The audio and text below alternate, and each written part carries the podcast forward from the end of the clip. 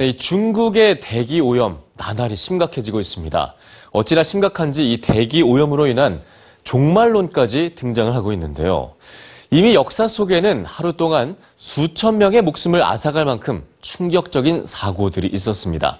지금부터 여러분께 소개해드리는 내용 보시면서 한 번쯤 심각하게 고민해 봐야겠습니다. 확인해 보시죠. 에어 포칼립스라는 말 들어보셨나요? 공기를 뜻 하는 에어와 세상의 종말을 뜻하는 아포칼립스의 합성어로 대기 오염으로 인한 대재앙을 뜻하는 신조어인데요.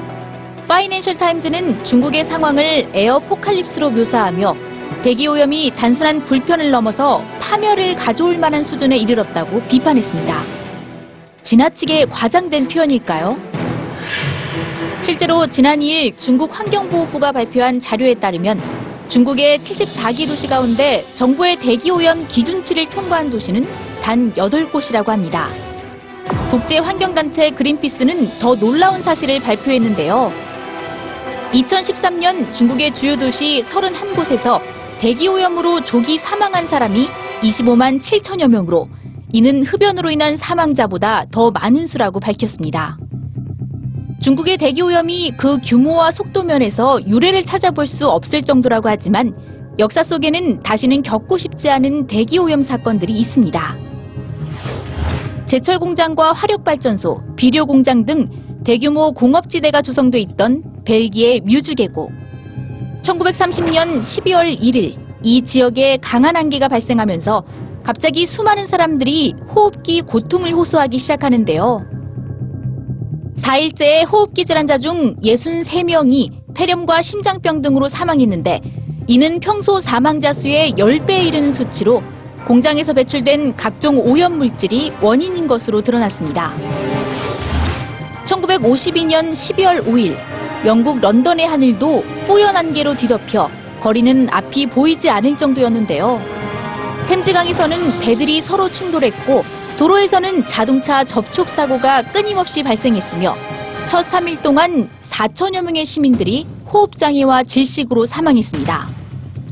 당시 영국 가정에서는 엄청난 양의 석탄을 소비하며 난방을 했는데 연기를 정지하지 않고 대기 중에 그대로 내보내면서 호흡기에 치명적인 아황산 가스 등이 배출된 건데요.